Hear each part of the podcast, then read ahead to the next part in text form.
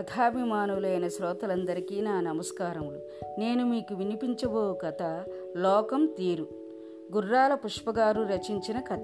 ఇది జూన్ ఇరవై తొమ్మిది రెండు వేల పదహారులో ఆంధ్రభూమి మెరుపు శీర్షికలో ప్రచురితమైనది. ఈ కాలంలో మంచి చేసిన దానికి ఏదో ఆశించి చేశారంటారు. కులంతో పనేమి మానవత్వానికి మించిన గుణం ఉంటుందా? దానికి సంబంధించిన కథ గురించి తెలుసుకుందాం. విజయవాడలో అడ్రస్ కాగితం పట్టుకుని సందుల్లో అపార్ట్మెంట్ పేర్లు చదువుతూ అలా చూసుకుంటూ తన వేలు విడిచిన మేనమామ ఇంటి కోసం ఎండను పడి తిరుగుతున్నాడు వంశీ. అమ్మకి దూరపు బంధువైన చలపతిరావుని కలవమని ఆమె ఎన్నాళ్ళుగానో అతనికి చెబుతోంది. వీలైతే అతను ఒకసారి తీసుకురమ్మని కూడా చెబుతోంది. తీరిక లేక వంశీయే అతని తీసుకురాలేకపోయాడు. మధ్యాహ్నం పన్నెండు దాటింది. కానీ అడ్రస్ దొరకలేదు. ఓ ఇంటి తలుపు తట్టాడు. ఆ ఇంటి ఇల్లాలు కాబోలు వీధి గుమ్మంలోకి వచ్చి వంశీ అడిగిన అడ్రస్ గురించి వింది. ఆ పేరు గల వాళ్ళు ఎవరు ఈ వీధిలో లేరండి? అడ్రస్ సరిగ్గా కనుక్కోవాల్సింది కదా? అనేసి తలుపు గడివి పెట్టేసుకుంది ఒక ఇంత అనుమానంగా చూస్తూ. అతను ఇంకో ఇంటి తలుపు తెట్టాడు. వేళాపాడా ఉండదా బాబు మీకు? అడ్రస్లు చెప్పడానికి ఉన్నామనుకున్నారా వెళ్ళండి అని తలుపు గడివి వేసేసుకుంది. ఏమిటో దొంగలు కూడా మంచి డ్రెస్సులోనేగా వచ్చి మోసం చేస్తారు. అందుకే వీళ్ళు ఇలా గడియలు వేసేసుకుంటున్నారు. అయినా ఇంత వేసవిలో అది మిట్ట మధ్యాహ్నం తలుపులు తడితే ఏమ ఏమైనా ఏమనుకుంటారు మరి? చలపతి మామయ్యని తీసుకురమ్మని సతాయిస్తుంది కాబట్టి వచ్చాను. కానీ లేకపోతే ఇలా వీధి వీధి తిరగాల్సిన పని నాకేమిటి? అనుకున్నాడు వంశీ. ఇంతలో ఏమండి? అంటూ వినిపించి తిరిగి చూశాడు అతను. ఎవరండి? గంట నుండి ఎండలో తిరగడం చూశాను. మీకెవరు కావాలి? ముందు లోపలికి రండి అని వంశీని ఇంట్లోకి రమ్మని కుర్చీ చూపించింది ఆమె. వంశీ ఆ ఇంట్లోకి వెళ్ళి కూర్చున్నాడు. ఆమె పెద్ద గ్లాసు నిండా మజ్జిగ తీసుకుని వచ్చింది. ముందు మీరు మజ్జిగ తాగండి అంది. వంశీ దాహానికి తాళలేక ఉన్నాడేమో గటగట ఆమె ఇచ్చిన మజ్జిగ తాగేశాడు. నేనెవరో తెలీదు. అయినా మీరు ఫ్యాన్ కింద కూర్చోబెట్టి దేవతలా దాహం తీర్చారు. చాలా థ్యాంక్స్ అండి అన్నాడు. పర్వాలేదు. ఈ మాత్రం దానికి థ్యాంక్స్ ఎందుకులేండి? ముందే అడ్రస్ కాగితం ఇలా ఇవ్వండి అంటూ తీసుకుంది. ఈ అడ్రస్లో ఉన్న ఆయన మా అమ్మకి తమ్ముడు. ఈ వీధిలోనే ఉండేవారట. కొంచెం చూడండి అన్నాడు వంశీ. ఆమె అడ్రస్లో పేరు అది చదివి ఇతను ప్రస్తుతం ఇక్కడ ఉండడం లేదండి వేరే చోట ఉంటున్నారు. అడ్రస్ ఫోన్ నెంబర్ చెప్తాను వెళ్ళగలరా? అంది. వెళతానన్నాడు వంశీ.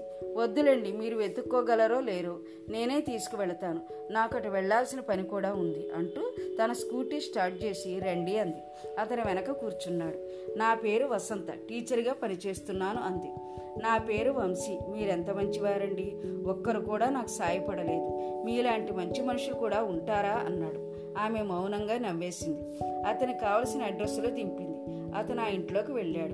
అడ్రస్ కోసం తనెంత హైరానా పడింది. అప్పుడు తనకి వసంత ఎలా సాయపడింది చెప్పాడు. ఓహో ఆవిడ తెలుసు అందంగా తెల్లగా ఉంటుంది. అంత మంచిది కాదు. కులం తక్కువది. వీధిలో ఆవిడకి మంచి పేరు లేదు అన్నాడు చలపతిరావు. అలా మాట్లాడక మామయ్య ఆవిడ ఎలాంటిదైనా కానివ్వు. ఈరోజు ఇక్కడికి సజావుగా వచ్చానంటే ఆవిడ చలవే కదా అన్నాడు వంశీ. చలపతిరావు మాట్లాడలేదు. భోజనం గట్రా చేసి విశ్రాంతి తీసుకుంటుండగా వసంత గుర్తుకొచ్చింది వంశీకి. తనకి సహాయం చేసిన వసంత మంచిది కాదా? అయినా నిప్పు లేకుండా పొగరాదు. ఆవిడ గురించి ముందే తెలుసుంటే స్కూటీ మీద ఆవిడ వెనక కూర్చున్నప్పుడే ట్రై చేద్దును కదా? అయ్యయ్యో మంచి ఛాన్స్ మిస్ అయిపోయాను అనుకున్నాడు. ఆఫీసులో కొలీగ్స్తో ఈ విషయం అంతా చెప్పాడు. మండుటెండలో తాను తన మామయ్య అడ్రస్ గురించి వెతకడం ఎవరూ సాయం చేయకపోవడం వసంత కోరి పిలిచి మజ్జిగ ఇచ్చి మరీ అడ్రస్ చెప్పి దగ్గరుండి ఆ అడ్రస్కి తీసుకెళ్ళడం గురించి వివరంగా చెప్పాడు. వసంత గురించి మామయ్య చెప్పాడని కాకుండా ఆమె మంచిది కాదని అందుకే అంత విచ్చలవిడిగా ఉందని తాను ట్రై చేసి ఉంటే ఛాన్స్ దొరికి ఉండేది కానీ టైం లేక వీలు పడలేదని గొప్పగా చెప్పాడు. అతను చెప్పింది విని కొలీగ్స్ ఒకరిద్దరు అవునవును అన్నారు. ప్రసాద్ మాత్రం మనకు సాయం చేసిన వారి గురించి అలా నీచంగా మాట్లాడకూడదు.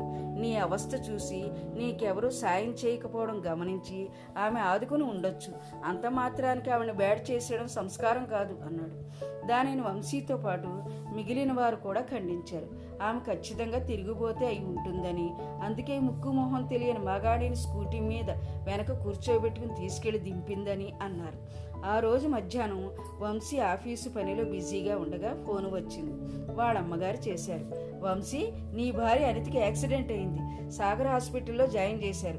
ఇంటికి ఫోన్ వస్తే నేను పక్క వాళ్ళని తీసుకుని ఆటోలో వచ్చాను. హాస్పిటల్లోనే ఉన్నాను. నువ్వు తొందరగా హాస్పిటల్కి రా. నాకు అసలే గుణిదడగా ఉంది అంటూ కంగారుగా చెప్పింది.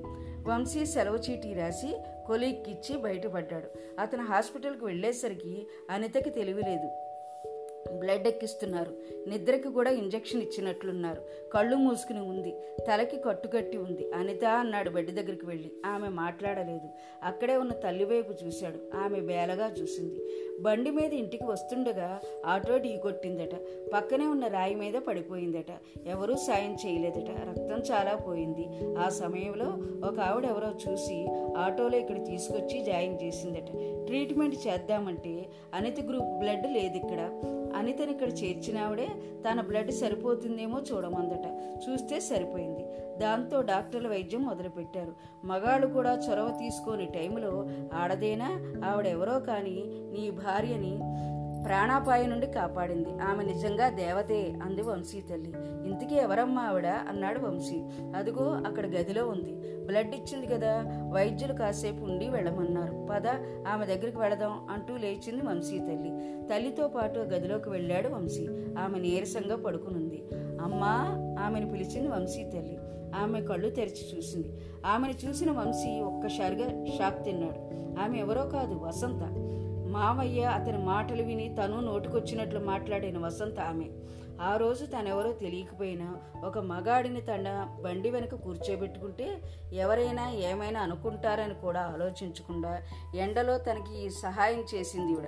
తన భార్య చావు బతుకుల మధ్య ఉన్నప్పుడు మగాళ్ళు ఎవరు ముందుకు రాకపోయినా హాస్పిటల్ తీసుకొచ్చి బ్లడ్ ఇచ్చి కాపాడింది ఈరోజు మంచిది కాదని కులం తక్కువదని మామయ్య అన్నాడు. మరి ఆవిడ రక్తమే ఇప్పుడు తన భార్య అనిత శరీరంలో ప్రవహిస్తుంది. మంచివాళ్ళని ఎప్పుడూ లోకం అర్థం చేసుకోలేదు. సేవా దృక్పథంతో ఆమె ప్రవర్తించిన తీరును విచ్చలవిడితనంగా అర్థం చేసుకునే సమాజంలో తాను ఒకడిని. చీచి ఇలాంటి దేవత గురించి ఎంత నీచంగా ఆలోచించాను అనుకుంటూ లెంపలేసుకుని ఆమె కాళ్ళు పట్టుకున్నాడు.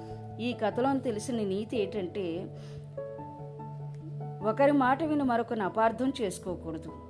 దేవుడు మనిషిని సృష్టిస్తే మనిషి కులాలను మతాలను సృష్టించాడు. కులం కన్నా గుణం మిన్న. నా కథ శాంత విన్నందుకు మీకు నా ధన్యవాదాలు.